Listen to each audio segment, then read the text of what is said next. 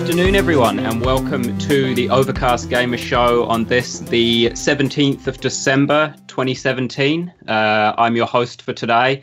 Uh, hello, or uh, Balthazar Valentine, as I'm usually known by. I'm joined, as per usual, by Reagan Harper. And, uh, Michael Lake. Finish. Yep, yep. Okay. Sorry, Mike. Cut you off a bit there. I was I, I was waiting for you to join immediately after Reagan, and then thought maybe you were waiting for a second introduction because you're not an as per usual. But you're an as per usual at the moment. We got Mike again, like in the Game of the Year show, because Abe's off globe trotting in Europe. Um, Mm. no Abe today. No Abe for the foreseeable future still either. Not sure. Hopefully we'll see him again at some point. Hopefully he'll come back. I'm not. I'm yeah. I, I'm I'm 50-50. Like if we were doing a sweepstakes on whether or not Abe actually comes back New Zealand, because you know he fucking loves Europe. Eh? Like it's. I think he just seems to have some kind of affinity with with Europe, and so yeah, I wouldn't be I wouldn't be shocked if he just was like, hey, uh, yeah, just gonna live in London or something, you know.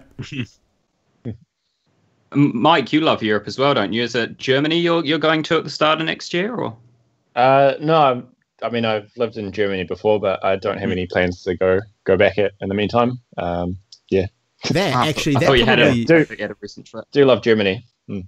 that probably explains why your Skype profile says you're in Germany. Does that make sense? Oh, really? Because yeah, Yeah, probably. Yeah, Ba- Um, Balthazar was I- like, mm, I, I think it's this guy here, but it says he's in Germany. Uh, I'm pretty sure. I'm pretty sure that's him. Uh, and turns out it was. Yeah, my- so yeah. yeah, might have um, actually set it up when I was in Germany. So yeah, that, Mm. that would make sense. Nice. And Well, what have you guys been up to this past? How long has it been since the last pod? Now, probably three weeks. Yeah, quite a while, and and I've been I, I haven't been doing too much other than being a little bit slack with getting the other podcasts up. So we've if you if you follow OCG, um, we did a kind of a year in review show, and that was up a couple weeks ago. And we also have the second half of that, which is our sort of our personal Game of the Year awards, uh, the Windies, and so that's going to be going up this afternoon as of like today when we're recording this. So um, yeah, I, it's kind of been weird for me. Like I've been busy, but if you asked me to go back and tell you what I've been doing, I couldn't really give you like a straight answer on what it what it is. Um, Mm. Yeah, it's just been one of those times. It's been one of those those those kind of times where you just seem to not have any expendable expendable time, which uh, which is kind of good and bad. Um, so yeah, not not a whole lot to report on my side of things. What about you guys? What's been what's been happening? Mike, uh, I'm just busy with work. Uh, really, just sort of dying in the heat during the day, and then oh Uh, god, yeah. yeah, Fucking New Zealand Um, Day. It's busy at work. I kind of I kind of wish that we were like the other hemisphere and that this time of the year was cold. I don't Mm. know. Mm. It's yeah. Anyway, Yeah, I mean, yeah, would be liking some cold right now, but anyway. Yeah. Well, I've uh, I saw Star Wars yesterday. Um, one of my usually my one annual movie trip uh, is to the yearly Star Wars release. Now that Disney's got its yearly schedule going, Mm. uh, of course I have had two this year um, because I went and saw Thor a while back, so I broke broke the rhythm there. Um, but no, I saw Star Wars Episode Eight yesterday. Uh, good film. I won't spoil Yeah. anything, but I do have a story to share from it yeah, go on. um, which is that I had uh, next to me on my left because it was a packed out theater, um, and yeah, on, on my left there was an American family, um, and they were glorious. Uh, they were so American. Um, but also just potentially the best random strangers to be sitting next to. Sure. So while you're waiting, you know, it, it's trailers are hit and miss. Some people enjoy trailers before movies, some people don't. Um, if you're the sort of person who doesn't enjoy trailers for a movie, you had your pre-movie entertainment if you were sat next to this family. um, so first thing is they show up and they, you know, they walk up and down the aisle about four times. They found their seats, but they haven't decided what order they want sitting because there's Oh, four wow. of them. There's a, a son, a daughter, a mum, and a grandfather. Um, so finally, they figure it all out and they sit down and they're sharing the snacks. And either they're not aware of the volume they're speaking at, or in America, sort of until the actual movie starts, people just talk. You know, they're just loud and they don't care. Either's a possibility. Um, but the mum was was the mum and the son were on the opposite ends, and then next to the mum was the granddad, next to him was the daughter, and then, you know, the son. So the mum and the son were the furthest away from each other. and the mum decided she was only going to talk to the son, so I had to kind of lean forwards and yell across. And so I immediately learned the son's name was George. um, and that George apparently was in a bit of a mood. Um, I don't really know why, um, but the conversation was pretty much, George, do, do you want some candy, George? No. No. Do you want some popcorn, George? No.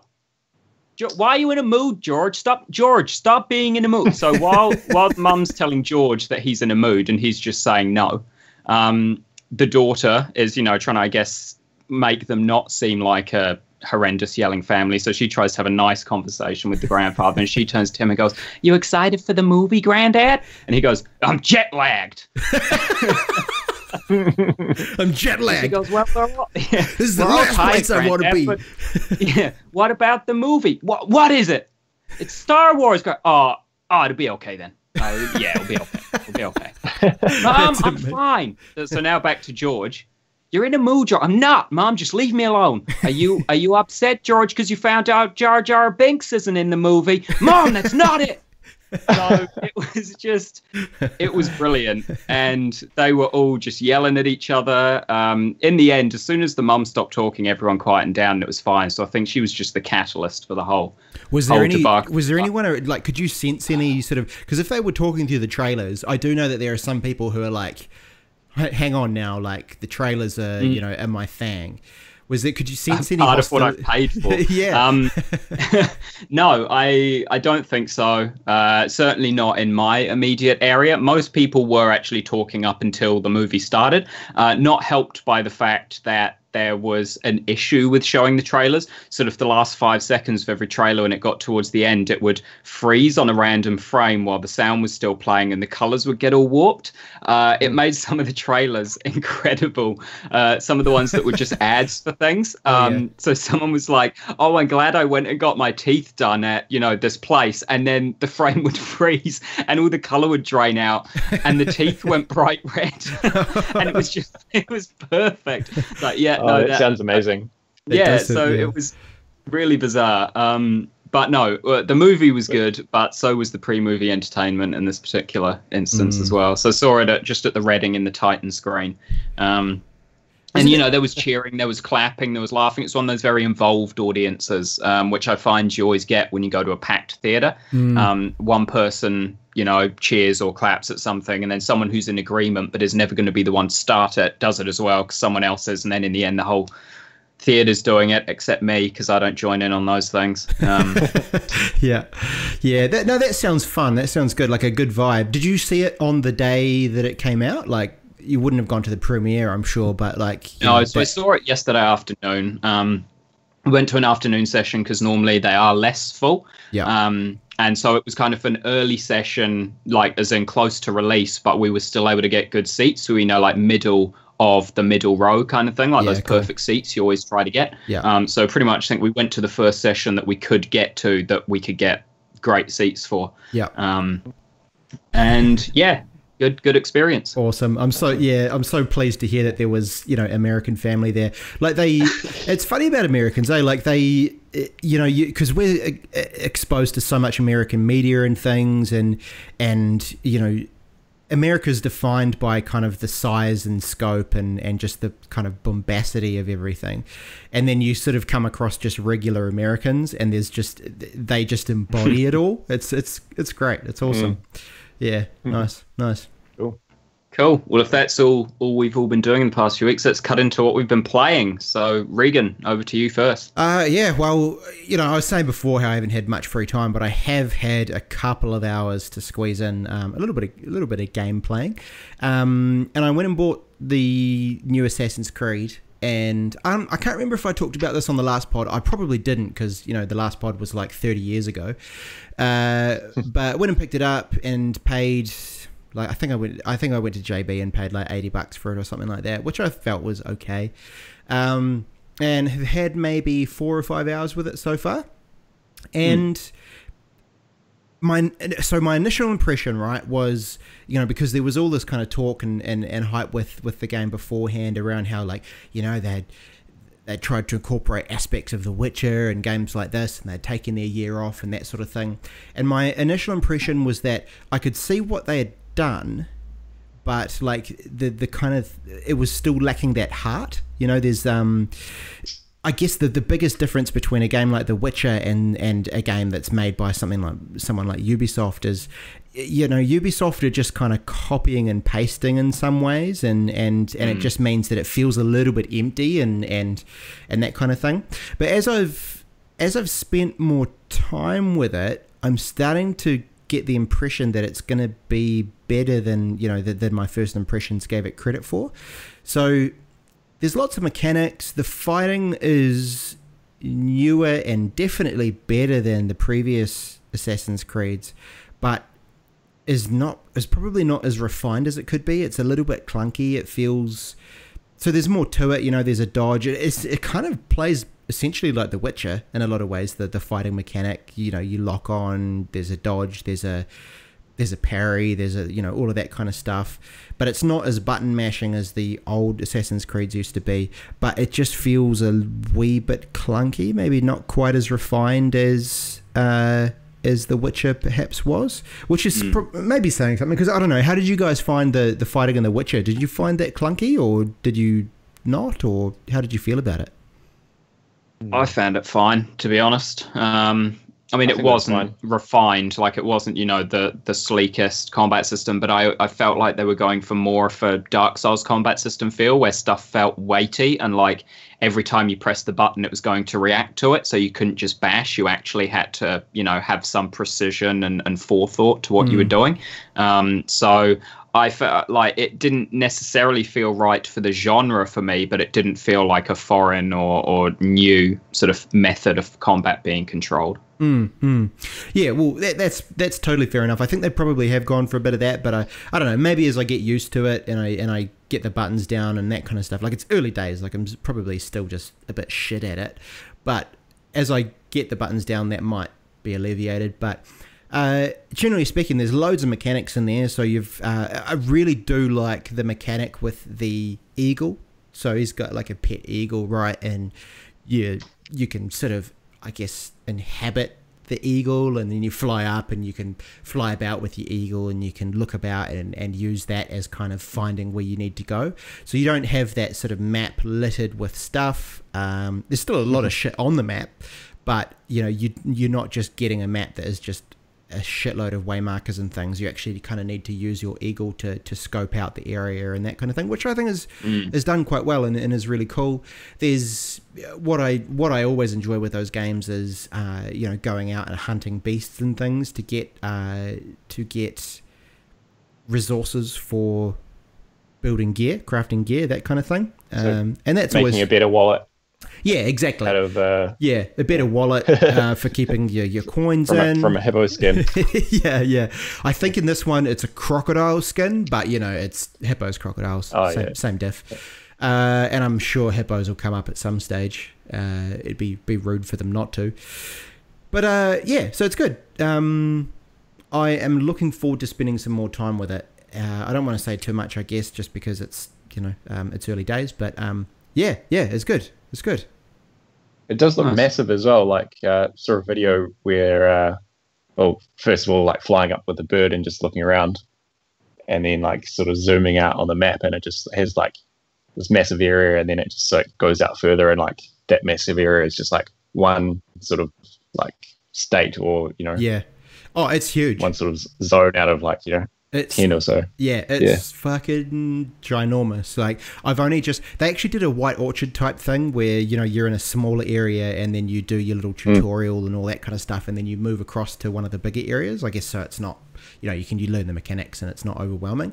But that transition to that first major area, yeah, was kind of like, holy shit. Um, it's massive. I, I, I. Again, it's early days, so I don't know the true scope of it, but if this first area is anything to go on, and then looking at the kind of map screen that you can have a look at, it, it it's like on the scope of something like The Witcher. It's yeah, it's huge, huge. Cool. Nice. Yeah, awesome. but, but that's pretty much me. Yeah. cool. What about you, Mike? What have you been playing? Uh, well, I picked up Dark Souls 3 finally. Um, Nice. So just sort of uh, like I'd run out of other games to play, and uh, there wasn't there wasn't much coming out that I wanted to play. So um, yeah, went went and uh, picked that up because it's been on my list for a while uh, to get into. And it's Uh, and classic Mike, isn't it? You know, I'm surprised you haven't played Yeah. it before now. Yeah, yeah. Well, I mean, like you, you know, I'm a big fan of Bloodborne, and it's like it's basically you know pretty much the same game. Uh, well, yeah, but but more more Dark Souls. Um, and yeah, just been having a, a blast with that. It's just yeah, sort of like Bloodborne all over again. Um, so I actually managed to finish it, um, play through the whole story. Um, must have been last weekend. I, yeah, finished it. Um, but yeah, it's been been quite good. So I've been chatting to Balthazar about it because he's been playing it quite a bit as well, and he's been um, well thought he thought he's been giving me advice, but turns out he's just been sort of trolling me in a big way, uh, feeding feeding me false information. Like he, he told me to pick up a sword and um, upgrade it, and it, he, he says, oh, when you upgrade it, it's got like a an S rank um, strength modifier. So if you've got sixty strength, then it just kills anything in one hit, kind of thing. So I was like, oh, cool. Like picked it up, like spent ages like um, upgrading it to, to the maximum level, and then it turns out it was only a C rank C rank modifier, and um, I was like, oh, okay, yeah, no, that's was right. that Well, I- with the right uh, the right uh, infusion on it though to make it purely Yeah. strength? well, that, that was yeah. the base thing, but then I that makes it I like the- A plus, right? So yeah, I put I put the gem thing in it to make it to increase the strength modifier, and um, and it went to A rank, which is still pretty good. But I was just like, oh, you know, whatever, it doesn't matter. It's still a pretty good sword. So, h- how long Um, would you spend doing that on Balthazar's advice? Uh, yeah, good number of hours. Like spend spend a few hours, like you know, farming um, materials and like wandering around trying to trying to get what I needed to do it. Um, that that wasn't even the worst of it. Um, I, I got up to a boss. Um, this uh, dude, yeah, just dude flies in on a dragon. It's a real cool, yeah, the um, unnamed king. Um, uh, real cool boss fight. Um, so you like fight him when he's on a dragon, and then um, uh, once you've fought him, he like he sort of gets off and he kills the dragon, and then you fight him um, on the ground. He's this massive guy with like this big spear, like this lightning spear, um, and just having so much trouble with him. So I was like talking to Balthazar about it, and he's like, Balthazar's like, oh yeah, it's real easy. You just like you can parry most of his attacks. There's like only a couple you can't actually parry. So I was like, oh cool. Yeah. So, like on the weekend, um, you know, finished work, got home, like spent about two hours um, fighting him, trying to parry his attacks, and I just couldn't do it. Like must just because you got to you got to time it really well um, to parry parry an attack, and um, yeah, just couldn't do it. So like oh, whatever. Um, you know, went to bed, got up the next day, um, spent about another half hour trying to parry his attacks, and I was just like, oh, I just can't do it. So like read up on the um, the Dark Souls wiki, and um, and the wiki page just says um, can't parry this this enemy's attacks. can't parry enemy's attacks. I'm just like oh None of them. god, like I just spent like so long just fucking getting killed over, and over like trying to parry. Oh wow!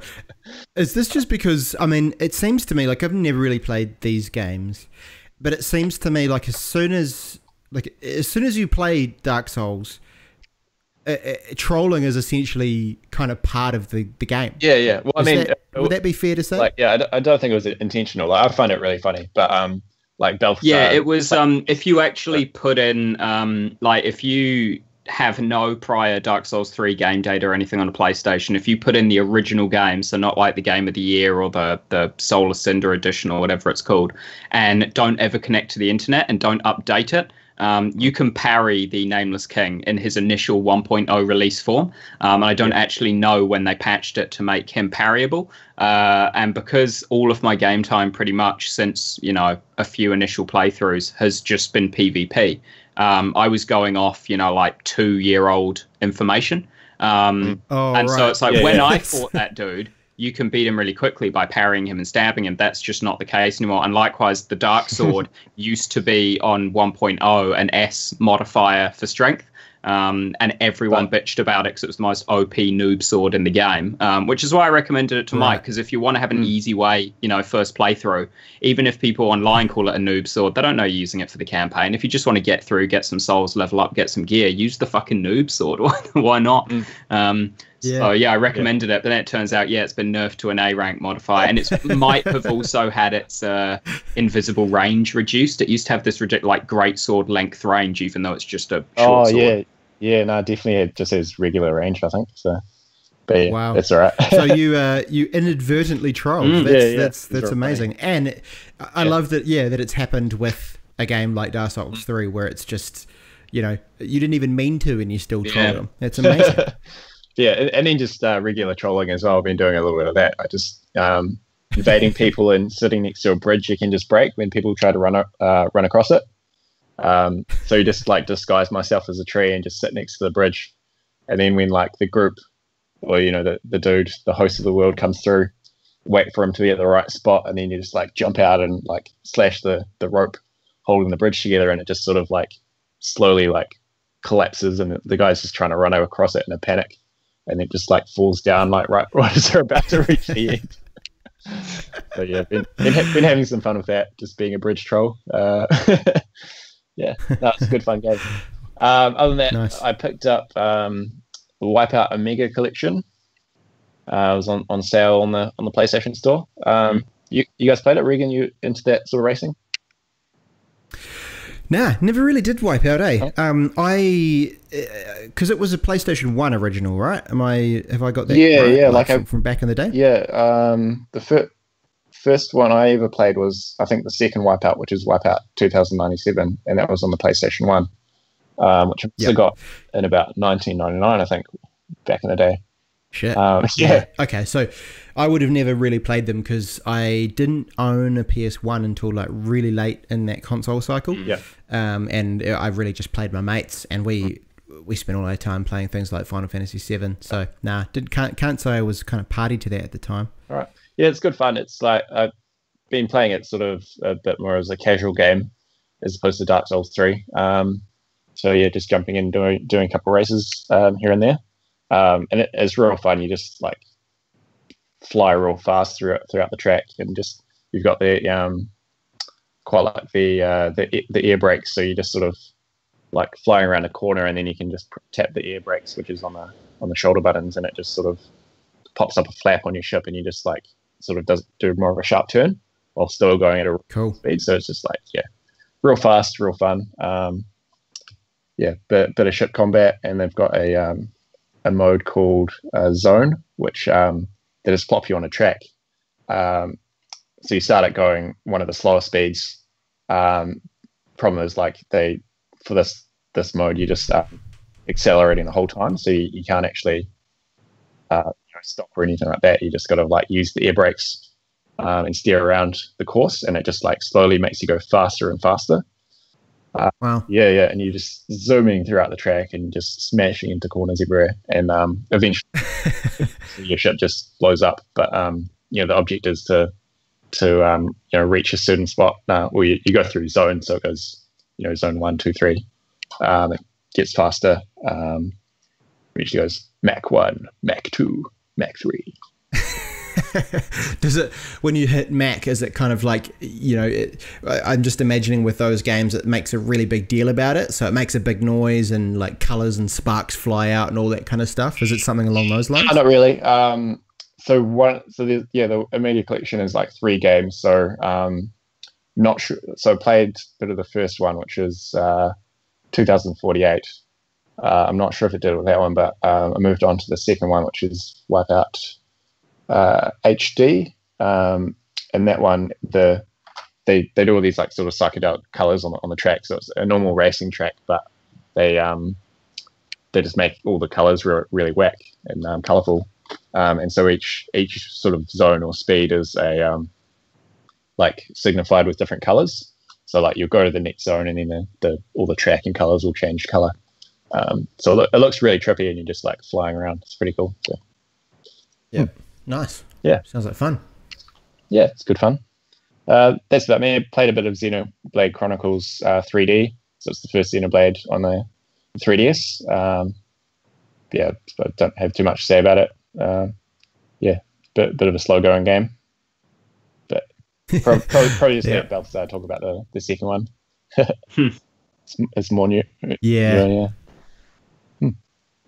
Cool. Yeah, well, I've yeah, I've played a few things um, since our last pod. I I'm trying to remember because I'm tracking back a bit because I know that when I was playing it, I really wanted to talk about the uh, Dot Hack uh, last Recode remake for PS4 because um, I got that back when it first came out in mid-ish November, and it was great. As someone who wanted to play those games back on PS2 but never could, because by the time I learned of them, they were incredibly rare um, and unavailable everywhere. Having them come to PS4 was great, and PC. Though I got this one on PS4 because some of the PC reviews were complaining about graphical glitches and stuff.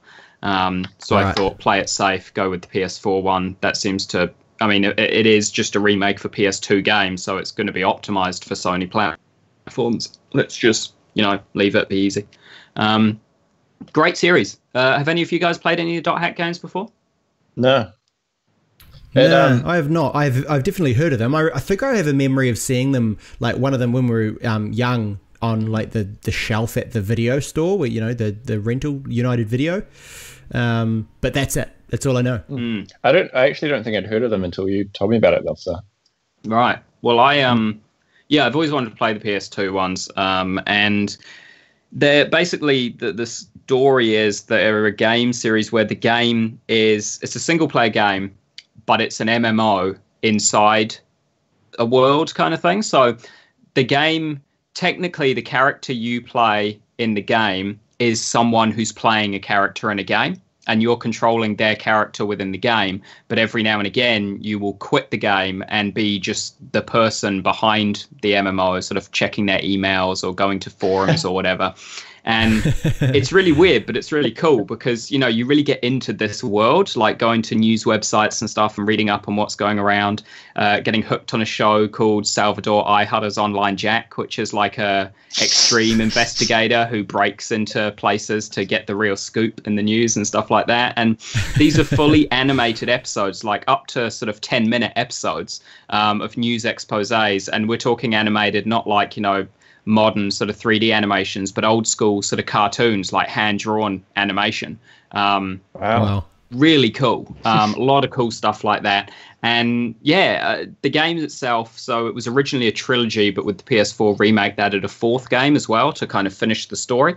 Um, oh, wow. And so, yeah, each game for, I did a medium playthrough. So that's not difficulty. That's um, like I did the story I hit maximum level within the game because your save file carries between games. So there's a 50 level cap each game. So the first game, 50 is the highest level. Second game, 100. Third game, 150 kind of thing. Um, Cool. So I'd hit the highest level within the game, get the best gear within the game, finish the story, uh, and finish the abyssal side quest line um, and kill a doppelganger because those were kind of the things which were noted in the next game, whether or not you'd done all those things. So I didn't 100% them. I just did more than a base playthrough, but not a full playthrough kind of thing. And then it jumped into the next one. Same thing again. Story level 100, Abyssal Quest, Killer Doppelganger, and then in that one I collected their Twilight weapons, whatever they were as well. And then in the third one I upgraded everything to max, and then in the fourth one I did just play through the story because they didn't add a whole lot. They just finished the story, so it was just playing a story. Um, yeah, great games. It's there's almost not a lot to say because they are just good. You know how sometimes you feel like when you're when you're overtly noting everything that's good with the game, it, it comes off as though you're trying to, you know, it needs promoting kind of thing. Uh, you know, there's maybe mm. stuff wrong with it, and so you need to oversell the stuff that's good. But I had nothing yeah. to complain about with these games. Therefore, I can't actually praise what's good because I just don't have that built-in desire to justify the game's existence. It was a good game. Like every component within the game, all four games were good. Everything that was in them was good. Nothing felt like a poorly uh, added add-on. Like the email system was cool, the forums were cool. Posting in forums and having people reply and then replying to them and trolling people and stuff was all cool. Um, Uh, they from the second game onwards, they also added a digital card game you could play from your desktop as well as the MMO. That was cool and didn't feel like a you know crappy add-on. It actually felt like a fun separate game. Um, yeah, they they were just really fun. Uh, so I definitely recommend it, especially for the price tag. I think it was like sixty dollars on PS4 um, for, for four, four games. games. that yeah. took about 25 hours each for a medium playthrough, so about 100 hours there. Um, nice. Yeah, that's great. Uh, yeah, so I did that a while ago. Then more recently, um, Breath of the Wild again because Champions Ballad, the second DLC pack for it, came out, and what a DLC pack! What a way to do a DLC! Like Breath of the Wild nailed everything this year. Everything they did was incredible. Um, the core game was amazing. The first DLC pack was a lot of fun, and now this one where you get a freaking motorbike for no reason. Uh, and I've and, seen clips of that motorbike. It looks pretty crazy. Yeah, and uh, you get a saddle and bridle for your horse so that it can just teleport to you anywhere and stuff as well. Like they made this the kind of get around easily DLC. Um, but all the trials they added were cool. The armors and weapons they added were cool. Um, the boss they added was badass. Um, I mean, he was harder than Ganon as is, and then when you've beaten him the first time, you can actually go back and re-challenge him, and he's like ten times harder. Um, oh, wow. And he's freaking. They really know how to step up that difficulty, eh? Yeah. Like, uh, could you imagine doing when when they released the last DLC with the Master Mode? Mm. It, I was just like, holy shit, this is hard. Yeah. And then you consider what the late game must be like, or like the Trial of the Sword, that kind of stuff. Like, Yeah. how do you like? Oh, borderline impossible. Did you crazy. ever even finish the Trial of the Sword on normal mode? Uh, I haven't. No, No. I've still got the last one. Last one to Same, do. yeah, I got to the upper trials and I was like, God, this is tricky. Um, because there's there's like 25 of them or something. Like it's a long, it's a slog to. Yeah. get through Yeah. them. Yeah. Uh, did you have to do all those ones in order as well? Like if you died, you just had to start from the beginning again. Is that right? So you would have to start So at you- the beginning of that tier. So if you finished one tier completely, you unlocked the next tier, and so you could always start yeah. at that next tier. But the tier was like, so the first one, yeah, I think each one was about 25 floors you had to go through to finish the tier. Oh, wow. And if you lost at any of those, it was back to the start of the 25 floors again. Um, Far out. So But you you get like it takes a bit of time to really sort of plot your way through each floor. Mm. So it's kind of good that you do it over and over because you can kind of, you know, you might cheese your way or, or fluke your way through one, and then you have to start again, and then you actually need to actually properly strategize and Yeah. things. I think it's really cool. It's It a, is. it's a sweet little side mode. Yeah. Um, but yeah, the so Breath of the Wild DLC, fantastic as well. Got me back into it, just playing more. Um, you know, after I finished it, I kept playing anyway. I did a whole bunch of collectible stuff, did some more side quests, um, did some more master mode trial stuff or, or attempts. Uh, beat Ganon again because I was like, oh man, I wonder how different he is now that I've got you know an upgraded master sword and all this cool gear and everything. Um, and didn't really notice the difference to be honest. He was always a pushover, but yeah, it was. Uh, it's cool. It's really fun, and definitely recommend that for anyone who already has Breath of the Wild. Cool. Are they, are they um, paid DLCs? They are, yeah. Um, I'm not sure how much they are individually. I think it's thirty dollars New Zealand for the season pass, um, right, right. Yeah. which is both of them, and I'd say it's worth it. Thirty dollar price tag for those is is worth, in my opinion. Are they planning Yeah, anymore? agreed. Uh, I don't believe so. I think, or out of the initial proposed DLCs, that was the last one. It's possible they may do another one later. Um, you know, they may see the success or whatever and be like, oh man, we've got an opportunity to do this. But that's not really the Zelda style. I mean, A, DLCs not anyway, but then yeah, yeah. just going beyond the initially proposed DLC just because the reception was good. Reception's always been good of Zelda games, and they've you know they haven't gone beyond what they promised. They just start making the next one or what have you. Um, So as much as I love the world of Breath of the Wild, the Hyrule within this version of the game, and would love to continue to revisit it with new content, um, I still hope they stick with you know Legend of Zelda and they don't make a Breath of the Wild 2 or anything like that. They just continue to make more games with more, you know, future versions of Links and future versions of Hyrule and just keep on keep on changing it up. Yeah, I I can't imagine them doing a Breath of the Wild two. Mm. That'd be weird. Yeah. That yeah, nah. No, thank you, Nintendo. Uh, every So- time I'm like, oh, I have to get a get a Switch really soon. Yeah. you really do. Yeah. you do. Uh, maybe maybe Boxing Day sales or something. yeah, like yeah, that, that, that's what I'm uh, waiting for at the moment. I think. So yeah, the do it. You Yeah, won't, need you to, won't for regret sure. it. Like it's yeah, it's Yeah.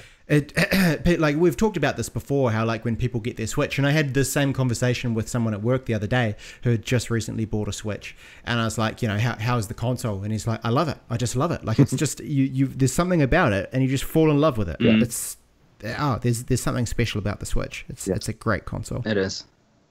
and yeah, the last thing I've been playing is Xenoblade Chronicles 2, um, which is the third Xenoblade Chronicles game, and it uh, it's good. I enjoy it. Um, Mike, you you know you've been playing the first one, um, so you know a bit about kind of how the games work. But it is, yeah, I mean they can be slow. This one is the most accessible, I'd say, of the three. Um, it's not as slow. Um, they do kind of try to kick the story off straight away and keep it flowing quite consistently. Um, there's still a lot of side quests and stuff that you can go do that can, you know, make it be 10 plus hours before you do another story thing. Um, but if you do just want to follow through the story and keep that pace up, you can. It seems to be paced really well that way. Mm. Um, yeah, that's good. Yeah, there's a lot of. Really, all that they've continued from the first game is that everyone lives on the back of Titans. Um, you know those giant beasts that are just massive, you know, world size, country sized, um, and they are just called they call them countries in uh, two. You know, they go from country to country doing these things, and the countries are just titans, these massive behemoth beasts that move around. Um, and they're they're and, alive in this one, eh?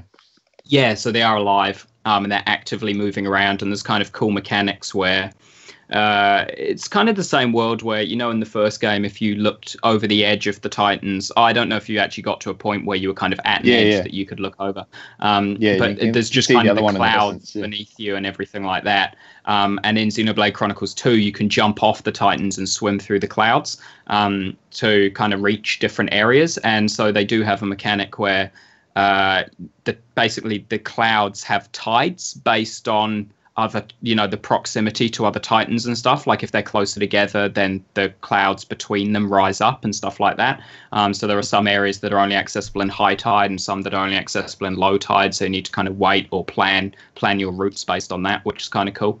Um, but yeah, it's very different from X. While it's quite similar to one, very different from Xenoblade Chronicles X on Wii U, which at first was a, a little disappointing because X unpopular opinion, uh, is my favorite Xenoblade Chronicles game. Um, it there was just something about that. That game was just crazy. Like I, I just fell in love with it. It was so fun. Um, and two is a lot of fun as well. And the more I play it, the more I appreciate it as something else. Um, and probably like it just as much now. I didn't initially like it as much. Um, but I do like it just as much now, just for completely different reasons.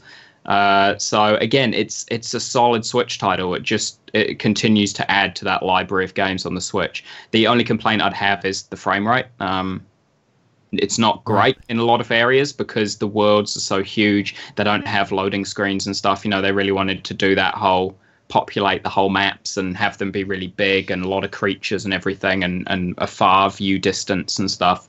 Um, and I guess they chose that art style so that it wouldn't be a limitation having you know huge maps and stuff without loading screens. If they made it a less demanding less realistic looking art style uh, they could get away with it but it still suffers in some of the bigger open areas. Uh, they also there are some areas with a lot of particle effects and it can't handle it. it it does make me question why they're there. There's one particular country that one of its other mechanics is whether or not there's a sandstorm going on. Um, and it's supposed to be, you know, it's more dangerous if there's a sandstorm. You shouldn't go out. You should wait until it dies down. But what it actually comes down to is if there's a sandstorm, go to bed because you ain't going out in the sandstorm. Your game will lock up, kind of thing. Like it'll drop to an unplayable frame rate. Um, so I do question why they kept that sandstorm element in there. Um, there are certainly a few things that, that the performance does suffer a bit. But overall, mm. um, as a whole game, very solid. And if you're into JRPGs and own a Switch, it's definitely a must-have. Oh, nice one.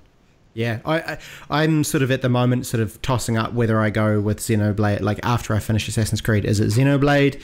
Is it uh, Persona? That kind of thing. Mm. Sort of tossing it up, leaning towards Xenoblade just because I haven't really played like a solid JRPG in a long time, and it just sounds it sounds wonderful. So, and I get to play it on Switch. So yeah, that's that's that, that's the selling yeah. point to me straight away. If you're trying to decide between a game that's on Switch or a game that's not on the Switch, my vote would always be the game that's on Switch. I just love playing it. I just it's crazy. I was yeah. even last night. I was playing uh, Fire Emblem Warriors again, just because you know I took my Switch through to bed um, to finish uh, doing some stuff in Xenoblade, and then I quit Xenoblade because we were watching some stuff on the laptop in bed, and you know, just because I had my Switch in my hands instead of just putting it to sleep to watch, I just launched up Fire Emblem because it's such a you know mindless button bashing hack and slash just run through and you know kill thousands of guys kind of thing it's like i couldn't if it was any other console i couldn't just do that but on the switch Yeah. you can and i Yeah. freaking love it.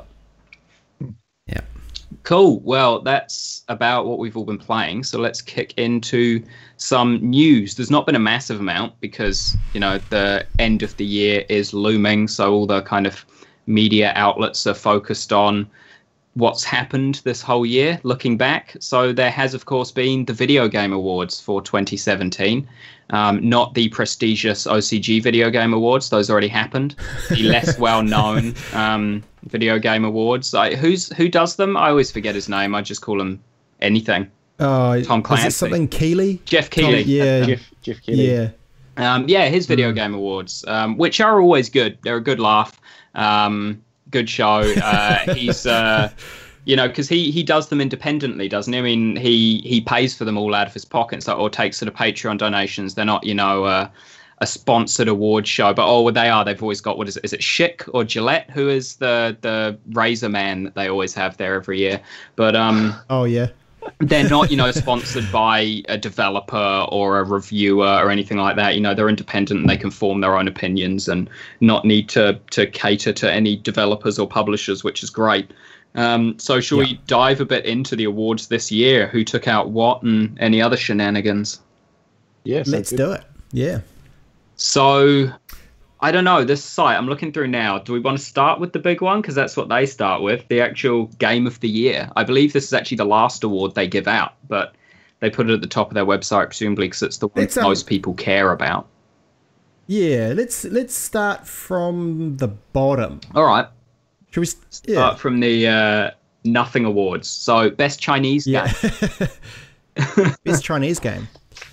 Uh, we can just whip through these. Best Chinese game was JX3 HD. I don't know if that's how you say it, but there you go. It should have been I'm sure Icey. it's a worthy winner. Out of the games that are there, should have been Icey. That's all I'll say. Because I've Never- I've never, never played or heard of JX3 HD, but Icey is on my wish list on Steam. Therefore, it's clearly superior. nice. the only game in this this lot that I have heard of is Monument Valley 2 Hmm. because I played Monument Valley, the original one, when I was in Europe, and I did that piece on um, on the mobile games that I played. Uh, so I'm going to say Monument Valley 2 should have won it, but you know whatever. The last one there, King of Glory, that screenshot just looks like League of Legends. But it does. Best Yeah. debut indie game was the next one. Specifically, the best debut indie game that was presented by Schick Hydro. Um, the winner of that one was Cuphead, which I think is probably a deserving win. Have either of you guys played that yourselves? No, um, No. personally, Um, like I mean, looks like it could be fun, but I'm not a fan of that style of animation. It just Sure. looks really weird and creepy to me. So um, Golf Story was also on there, which Reagan, you were a fan of. We did a stream of that one. I really, Yeah, Golf Story was good. I really want to play Hollow Knight, Yeah, I've Hollow Knight's the only one on there I've played, um, and that was which a- is coming to the Switch, I think. So yeah. another reason. another reason for you to get a Switch for sure. Yeah. Um, but yeah, I've heard everyone who's talked about Cuphead who's played it says it's great, so I'm sure that was a deserved one as well. Um, these next two, who cares really? Best esports team. Uh, the winner was Cloud Nine. I've heard of them, so I Sure. guess you know, sure, they must be pretty great. Um, next, obviously, the award we're all eagerly anticipating: the best esports player, presented by Omen by HP. Thanks, HP. Uh, the winner of Uh, Faker or Lee Sang Hyuk in Hmm. SKT1, he looks. which they call SK People should- One now. Yeah, people should. If you go to the website, go to thegameawards.com slash awards and have a look at the photo that they've chosen for this guy because he just doesn't look like he wants to be there. No, eh? he doesn't at all. The only one to. The dude who looks most stoked to be there is uh, Nikola Kovac from Counter Strike Go. That dude, the fourth one along. He knows that he's Yeah. there and he's stoked to. He's like, yeah, I made it. And what? Yeah, Um, he's looking pretty serious Yeah. about it. The only ones I've heard up there are Faker and Ryuji Hong. Um, so it's good to see they're both there. because they're also the only two esports players I've ever heard the name of. Um, best esports game. Uh, winner of that one was Overwatch. I don't think there's a lot of um, surprise with that one at all. Blizzard have been pushing the esport angle really hard for it. I'm sure there are people mm. who hmm. play it and other games on the list who would probably disagree and say other games have had a better year for developing as an esport. But I think I think it's the obvious choice, really, as Overwatch for this one. The other nominees were Rocket League, League of Legends, Dota 2, and Counter Strike Go. Um, yeah. Yeah, I think that makes sense. And, and everyone who plays Overwatch agrees that it's a really fun game, even if you're not into the competitive side of things. Mm. So while it's done really well as an esport, you know, it's a good game in itself as well. So good job. Yeah. Um, we're going to skip the next one uh, because I'm not even going to talk about the person who won it. Um, above that, we got best best student game. Um, so this was a, a, high school or college level student made game um, with sort of oh. no funding. So this is just a cool category in general. The fact that there are so many hmm. entries mm. that are you know worthy of discussion. I've not heard of any of them, um, but I'm sure you know they're all pretty great. Just, yeah. Uh, the winner was Level winner Squared.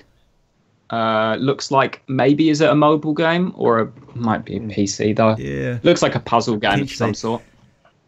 This, yeah, I reckon if you got in on this and had a look at it, it would, you know, they would be super creative. Like, I think this mm. would be a really cool category to go through and actually just grab these games and, and check them out because mm. I reckon that'd be awesome. Yeah. yeah.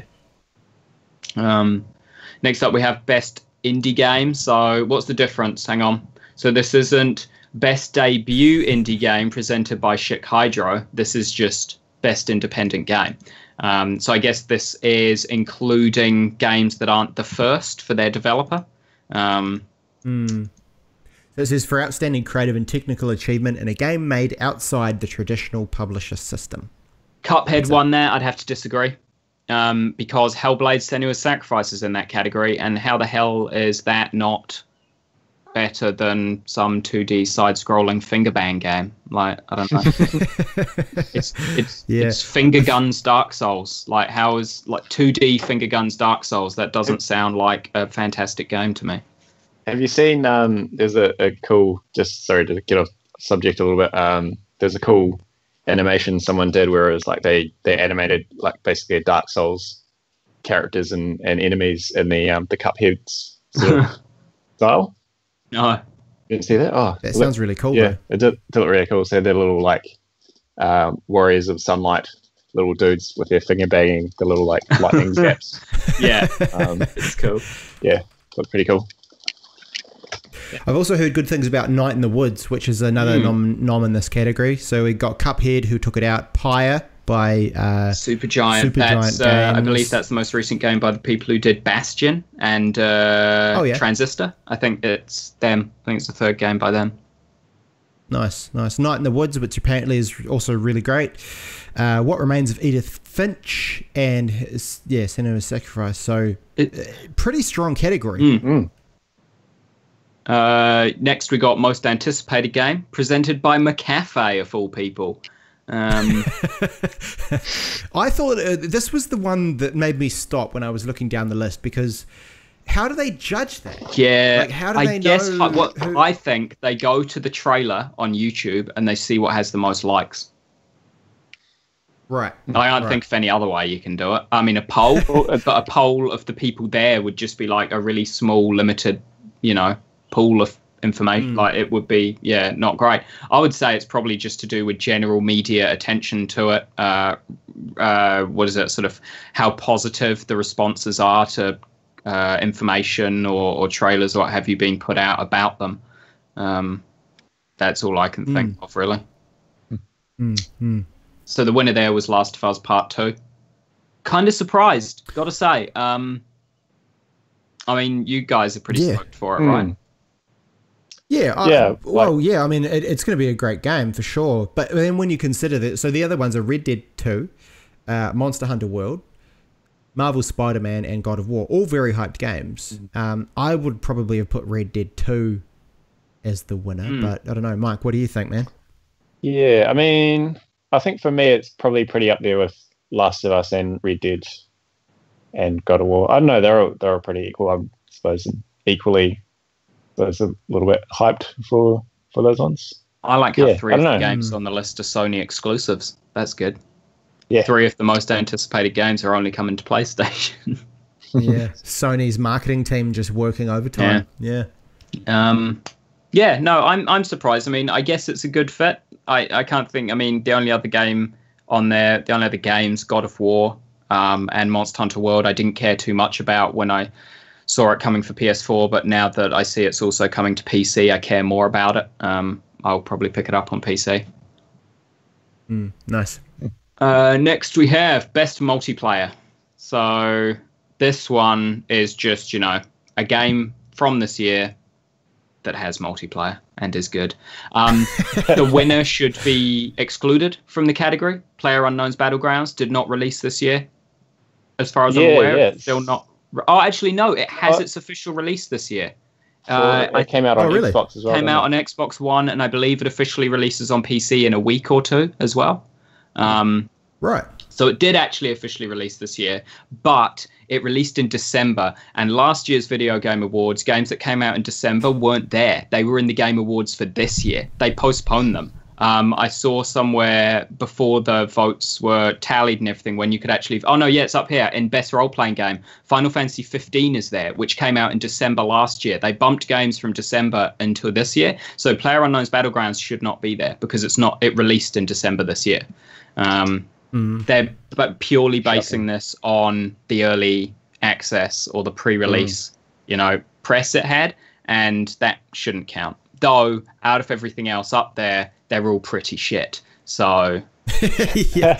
So w- we got here. Uh, so uh, PUBG, Fortnite, Call of Duty, World War Two. Like fuck, who gives a shit?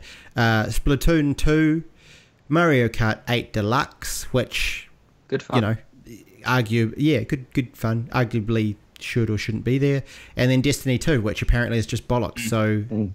Yeah, I don't know. Maybe maybe it should win. Yeah. Maybe PUBG should i would win. say honestly the only thing that would up there uh, other than PUBG that was a good multiplayer experience that released this year. I don't count Mario Kart 8 Deluxe. Yeah, the deluxe Switch version came out this year, but Mario Kart 8 came out last year. Um, is Splatoon 2, and I, I mean, yeah, I probably honestly have more hours in Splatoon 2 than PUBG, but I think probably PUBG should have won. So yeah, all right, I withdraw my initial contention over it winning because actually this year was just not great for multiplayer games coming out.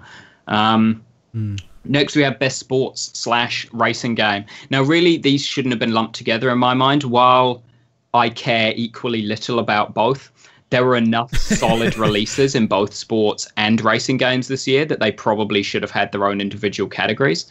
Um, Yeah. Yeah. yeah. The the winner was Forza Seven, Forza Motor, Motorsport Seven. Yeah. I feel Um, like racing games should be a vastly different category to you know sports ball Yeah. games.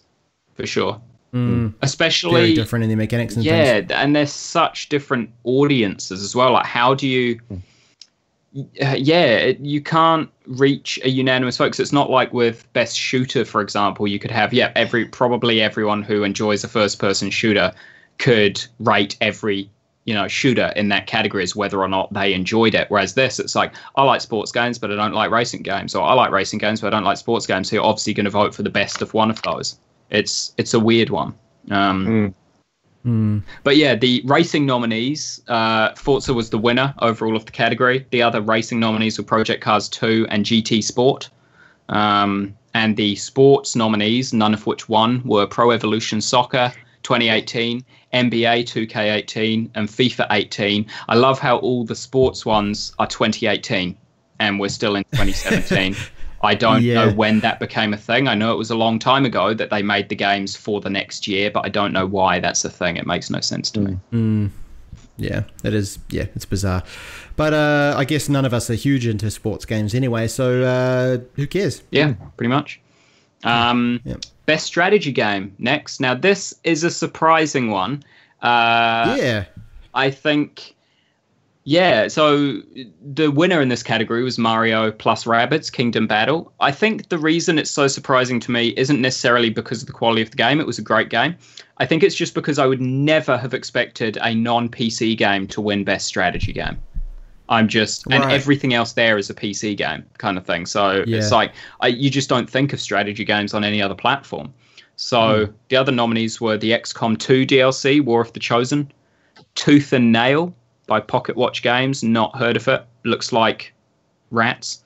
Um, Total War Warhammer 2 also looks Also like looks rats. like rats. Mm, and Halo Wars 2 with gorillas. So very animal. rats heavy. and gorillas. Rats, gorillas, Yeah, and yeah. rabbits won. So there we go. Next category, we got best family game. Uh, and surprise, surprise, every title's a Switch game. So the yeah, which is awesome. Yeah. I fucking love that. Love that. the winner Abe would love is to hear is Super Mario Odyssey or SMOD, as he affectionately refers to it. Uh, I can't think of a better game, to be honest, to win that that category. Mm, Um, yeah, agreed. yeah. Thoroughly deserved. Like it's the it's the family game. Maybe maybe Mario Kart Eight, but then Again, I Uh, don't not count it. It came out last year. I, a, re- Yeah, a re-release of it within. So I, I would count a re-release if it's been a long time. Um, but if it's been a year, then you know it's not it's not been long enough. Stay stay where you were, Mario Kart. Well, don't come to Switch, but don't call yourself a new game. Um, Mm.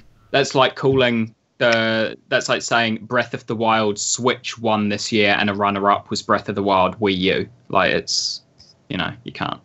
Um, yeah, sure. the other nominees were, as Reagan already mentioned, Mario Kart 8. We also have Mario plus Rabbids, Sonic Mania, and Splatoon 2. Sonic Mania, of course, was also on many other platforms. It was on pretty much everything.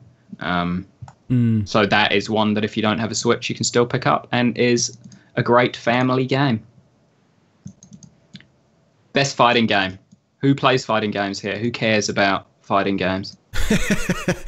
No, but I do enjoy that Arms is in there. Yes. which is I do as well. maybe just because they needed to, you know, they needed they needed a game. Either They they needed a needed, fifth. yeah, Uh, I think that's it, right? They just needed five, and they're like, shit, only four came out this year. One of them's a side-scrolling indie game, so it's like, yeah, they clearly, clearly were scraping the barrel there. The winner was Injustice Two. I'm surprised, but at the same time, looking at what's there, maybe I'm not. Maybe I shouldn't be. So I'm just surprised that it that it won over a Tekken game in a year that Tekken Seven came out. Like that that another game took it out. Uh, based on nothing. Like I don't I haven't played either of them. I guess based on you have to nothing, but, consider you know. what what's typically viewed as the objectively superior fighting game, Mortal Kombat or Tekken, because that's what Injustice 2 is. It's Mortal Kombat with with DC characters. Right. So if people prefer Mortal Kombat to Tekken uh, as a technical fighting game, then it would make sense, I guess, that Injustice 2 won because it Sure. is Mortal Kombat but DC. yeah. Well, there you go.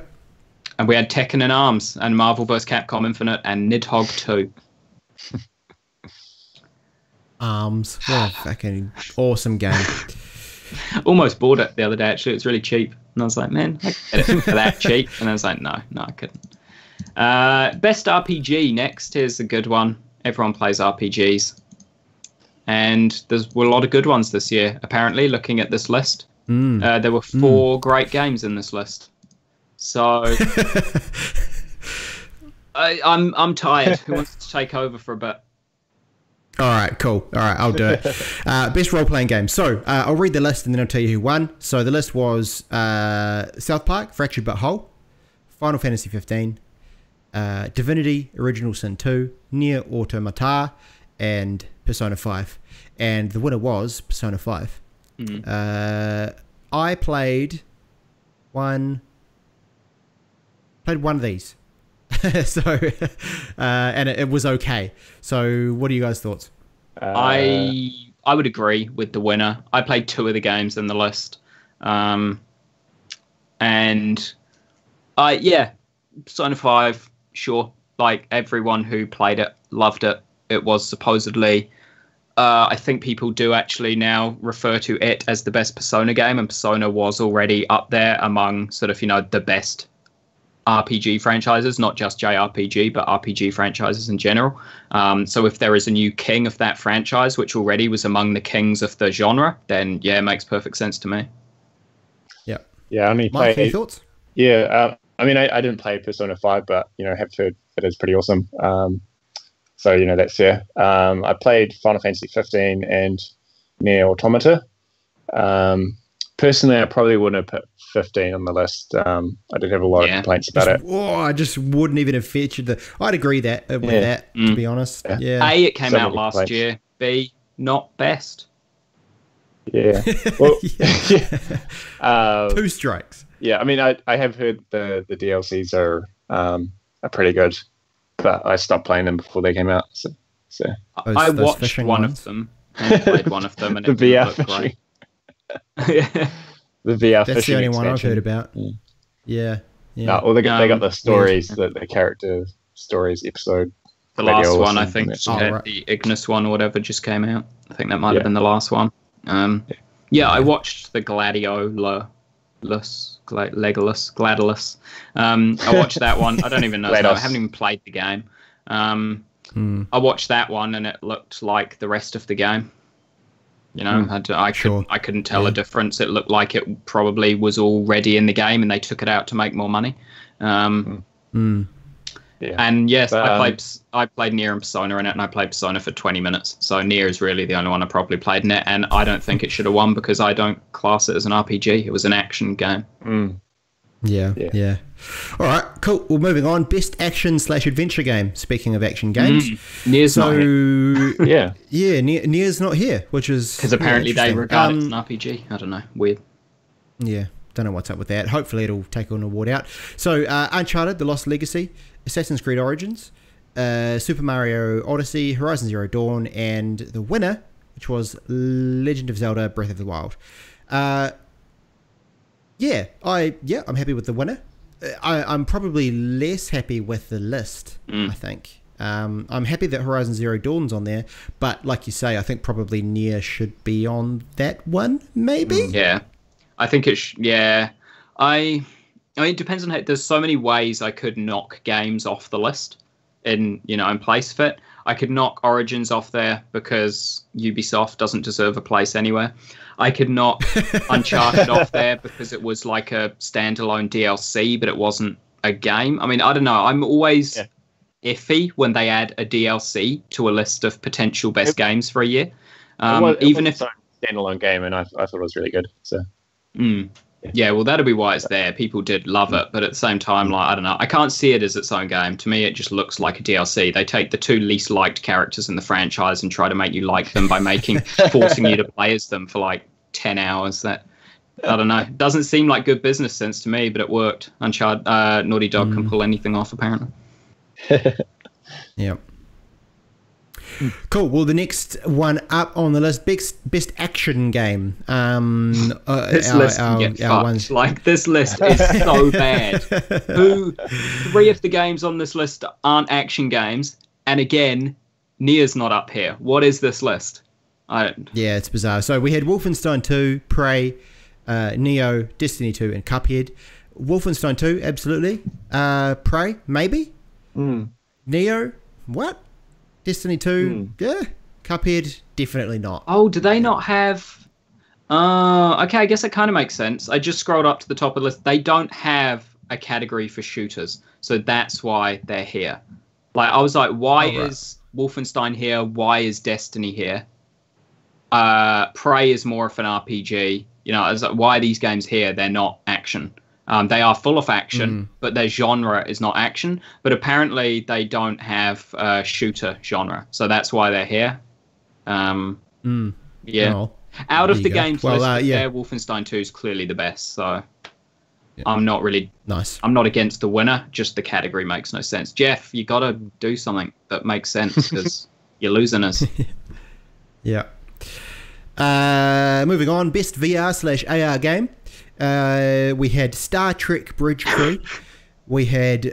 I want to be the captain. We had Far, yeah, Farpoint, um, Lone Echo, Super Hot VR, and Resident Evil 7 Biohazard.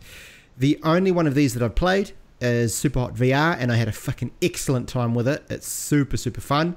Um, the rest of them, I'm not sure, but I'm sure Resident Evil 7 Biohazard was a good game. Um, any thoughts? Yeah, I've only played Resi 7 on that list and it was a great game. So I can only imagine it's even better in VR. I only played it normally, not in VR, but it was so good normally that I it would be even better in VR. It would be.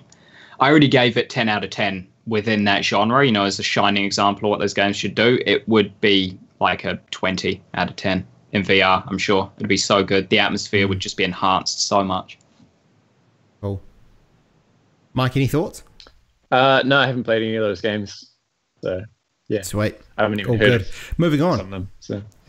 Yeah, nice. Best hand, best handheld game in a year where we had a fucking monster of a handheld um, console come out. It actually none of its games sure, are on here. Yeah, yeah I, I, guess maybe they're not counting the Switch. Anyway, uh, Poochy and Yoshi's Woolly World, which looks like a really interesting, mm. uh, almost like stop motiony type thing. Uh, Monster Hunter Stories, Ever Oasis, Fire Emblem Echoes, Shadow of Valentia, and Metroid, Samus, Seamus, Samus Returns. Seamus. This is for Seamus. Sh- Seamus, Metroid, and Metroid took it out. Uh, go thoughts. Yeah, uh, uh, have not played any. Okay. uh, I'm sure. I'm sure Metroid is a worthy winner there. Mm. Uh, cool. Moving on. Uh, best mobile game. Um, we had Super Mario Run, Fire Emblem Heroes, Old Man's Journey, Hidden Folks, and Monument Valley 2. And the winner was Monument Valley 2. Is Hidden Folks just Where's Wally on your phone? It looks like it. That's great. That should have won. I yeah, want that. It's I I quite quite look like like the look of the photo that they've used for Old Man's Journey. Mm. I'm not sure what that's all about, but it looks interesting. A modern day Moby Dick um, story. Yeah, something like that. Um, but Monument Valley won. Uh, well done, Monument Valley.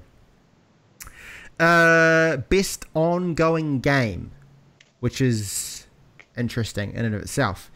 Uh, options were Overwatch, Warframe, Rainbow Six Siege, Grand Theft Auto Online, Destiny 2, and PUBG. Uh, Balthazar, I feel like you probably have some thoughts around this one. I've played every single game in this category this year, um, and Overwatch should not have won. That's that's it, really. Um, it already took out best esport game for the year. I feel like every single update for Overwatch this year was focused on growing it in the esports area and not growing it in its entirety as a game. Um, and for that reason, it kind of fell in relation to some of the other games on the list. Um, mm. I think uh, I think Warframe takes this category personally. Um, had a lot of updates this year, a lot of new content. It had the open world stuff added in.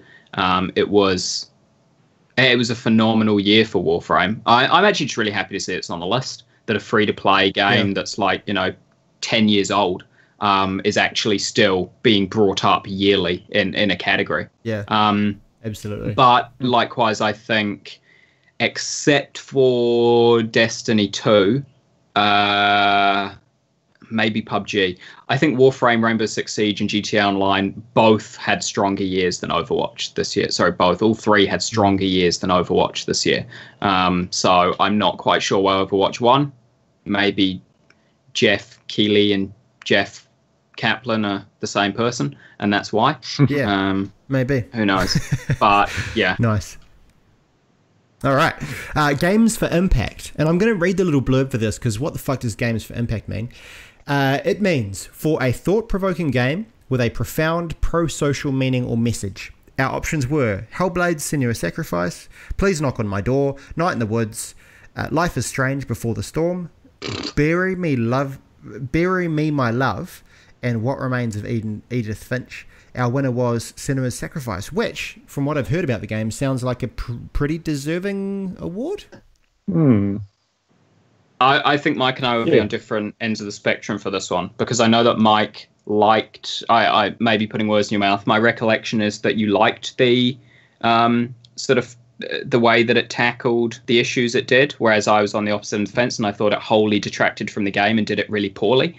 Um, mm. So I don't yeah, think it should have won this. Like maybe out of the other games there, because I've not played any of them, maybe it was the best. But if you compare Hellblade: Senua's Sacrifice to that Dragon Cancer, which was last year's winner, it's a shit show by comparison. Hmm. Yeah. Um, Well, hmm.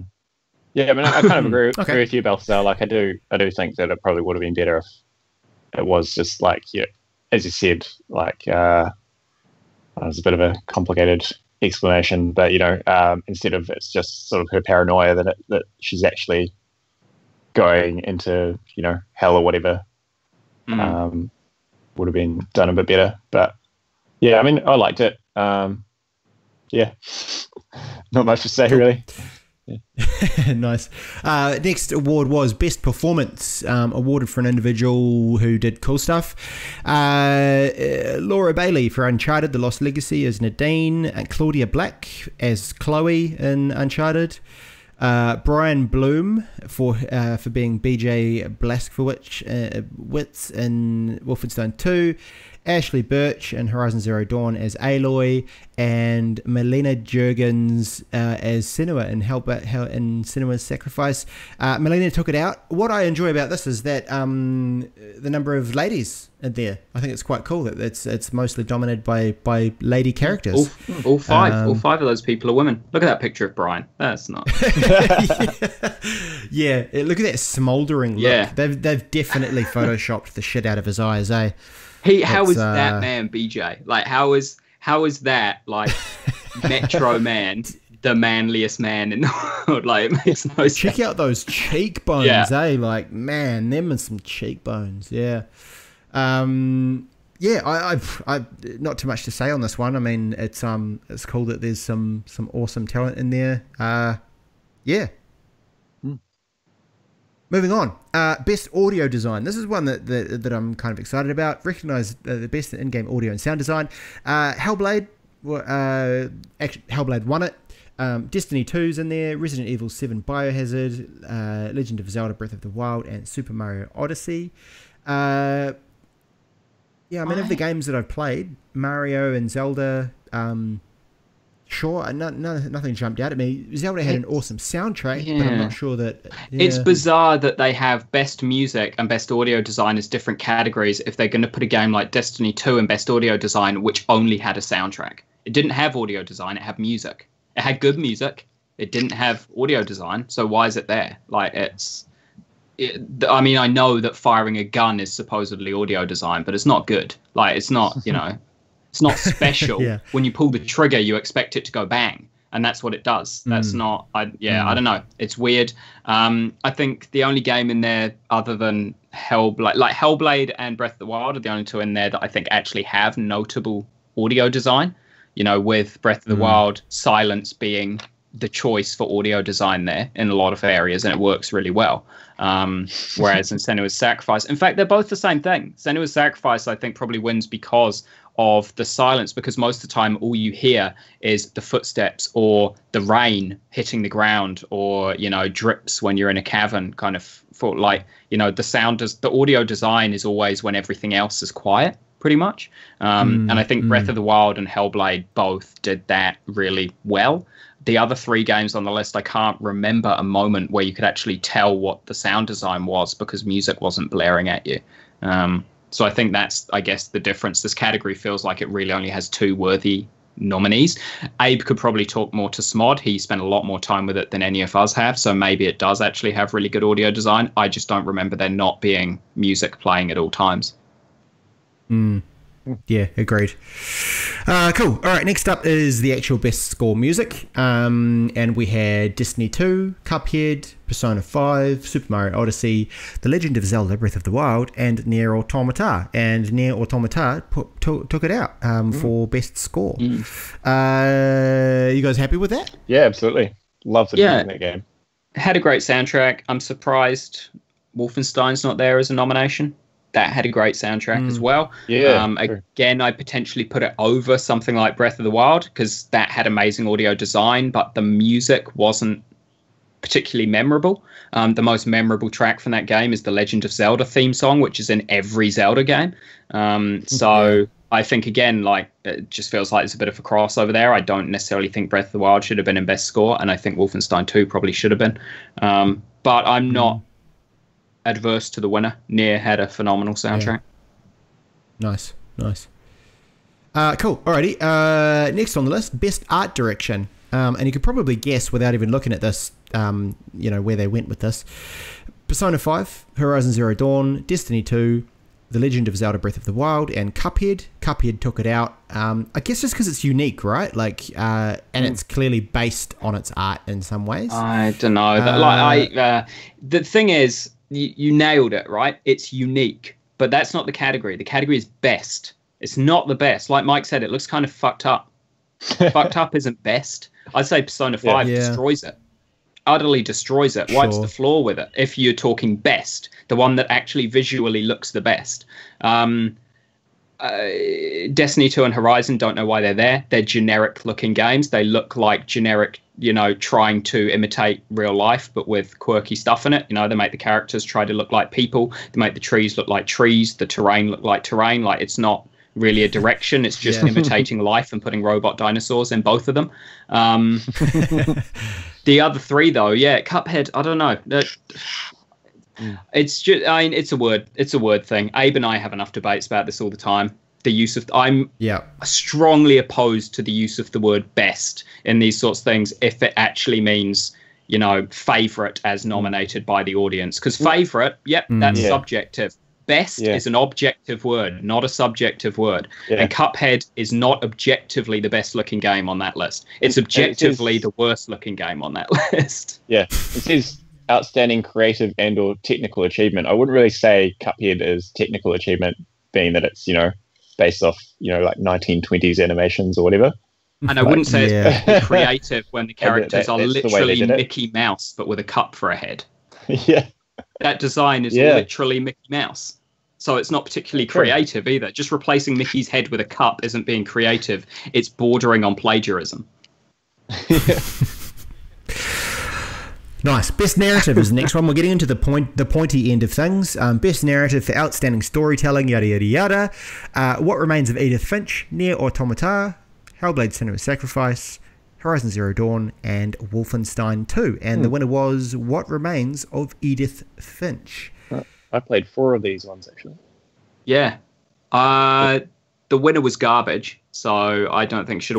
I think so. This is one of those things. Actually, I complained when I saw this. I think it was to earn. Um, I was talking to uh, and said basically that it looks like it doesn't matter even if you are able to fund and set up your own awards show. You always have to have that obligatory. Let's acknowledge an indie developer because it's just a faux pas to not at an awards show award, and that's what they've done Right. here. They've given it to Giant Sparrow uh, because if you don't give an indie game a major award at a video games award show, then people say, "Oh, you're not actually experienced everything that's out there. You're just mainstream. You're clearly backed by publishers." Blah blah blah. Um, so you have to give one to an indie. Shouldn't give best narrative to a shitty indie with no narrative though. Um, the narrative was garbage. Uh, I watched a playthrough of that game and it was shit. It was gone home level of shit, where the narrative was all banking on a twist at the end and the twist was shit. Um, literally any other game in that category should have won. I wouldn't care. Nier Hellblade, Wolfenstein, Horizon. Uh, my vote would be Nier, but literally any of those four could have won, and I wouldn't care. I'd agree with it. What Remains of Edith Finch should not even be there. The the ingredients list on the back of my VCAN here has a more engaging narrative than What Remains of Edith Finch. Good one. Good one. Uh, best game direction.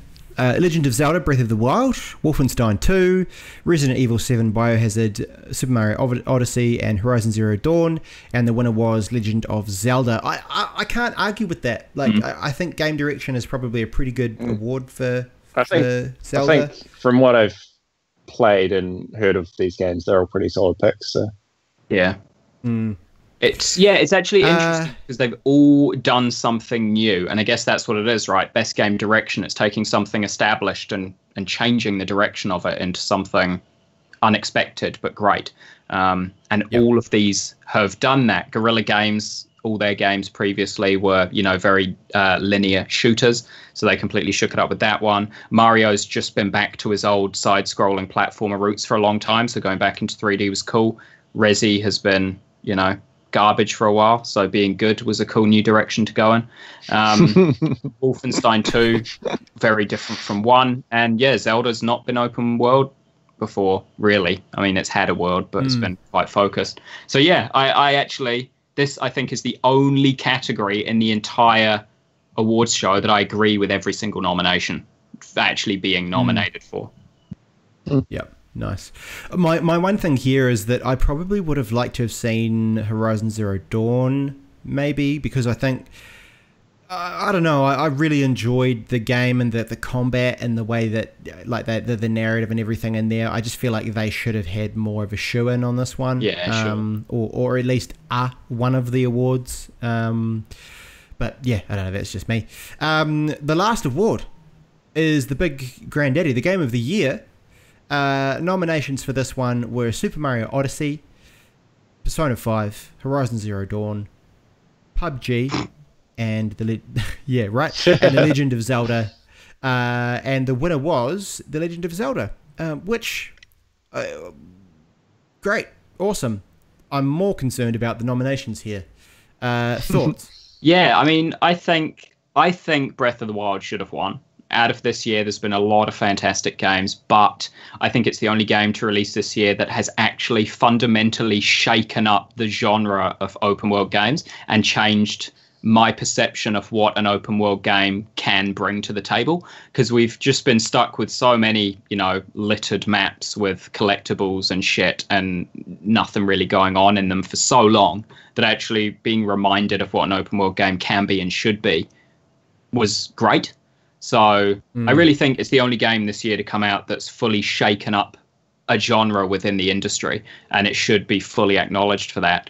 But what the fuck is PUBG doing on this list? Right, right. Like I was just thinking about this now. If if they had swapped out PUBG for uh, for Nier, I reckon we would have had a good list. Mm.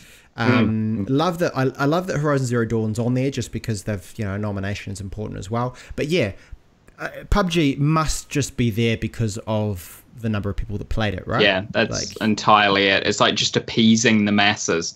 They're not going to give mm. it the hmm. award so that they don't have to, you know, lose any of the show's actual integrity, but they're going to put it there to appease the masses. The only thing PUBG did right this year was not be what remains of Edith Finch. That's what. That's why it deserves to be there. um, it's yeah. I don't sure. know. It's. I guess it should be acknowledged for potentially. Uh, this could not be true, but I want to say it's you know like the fastest growing uh, number of players or whatever in a in an early access game like ever. Mm. That may be mm. wrong, but I feel like I've seen that somewhere by a by an actually potentially reputable source. Um, yep. And if that's true, okay, this is why we want little blurbs underneath each nominee, though, to see why it was nominated. Because I don't know if that's the case. I just see PUBG on a list which only has five games for Game of the Year. Yeah, I don't know. I just think it's not like as far as like objective quality of the game. Um, I just don't think it's up there. Star Wars like, Battlefront it, Two know, was better that's going to be that's going to start fights. But uh, yeah, if you're actually talking about actual quality of gameplay, ignore the shitty mm. microtransactions, ignore the pay to win aspect. Just the actual gameplay that's present, sixty versus sixty, big team battle. So, Battlefront Two was an objectively better game in terms of the hmm. actual mm. fundamentally present gameplay. It may not have been better with all the other bullshit they added in. It may have become a worse game overall, but if we purely assess the gameplay, and PUBG only has its gameplay right now because it's not out, they've not been able to monetize it with microtransactions or anything. It literally just has its gameplay to go off, and its gameplay is not as good as Battlefront 2. Agreed. Agreed. In terms of the winner, Legend of Zelda, 100%. Mm I think they've absolutely nailed that there, um, which goes to show because, like, I mean, I would say that it's less accessible accessible than a lot of the other games on the list. So, you know, if you've got a PlayStation, you probably played Horizon Zero Dawn. Um, Persona 5's up there as well. Maybe not everyone's cup of tea. PUBG, you know, you can buy that for like, you know, the price of a coffee. Uh, but but Zelda, and, uh, well, and, and Mario, I guess, are less accessible because they're on this new console mm. and not everyone owns one. So this is kind of cool because it suggests that the game was chosen not just because of its popularity but because of its its absolute quality. Yeah. So yeah, hundred percent. I'm I'm with you on that one. It's funny um, how good, good, job. What this awards show has really shown this year is that even though we had the Xbox One X coming out, which is without a doubt, unquestionably the most powerful console released, it doesn't really have a showing. There are no Xbox exclusives mm. here. The game of the years, none of them have been on Xbox until PUBG came out like a week ago.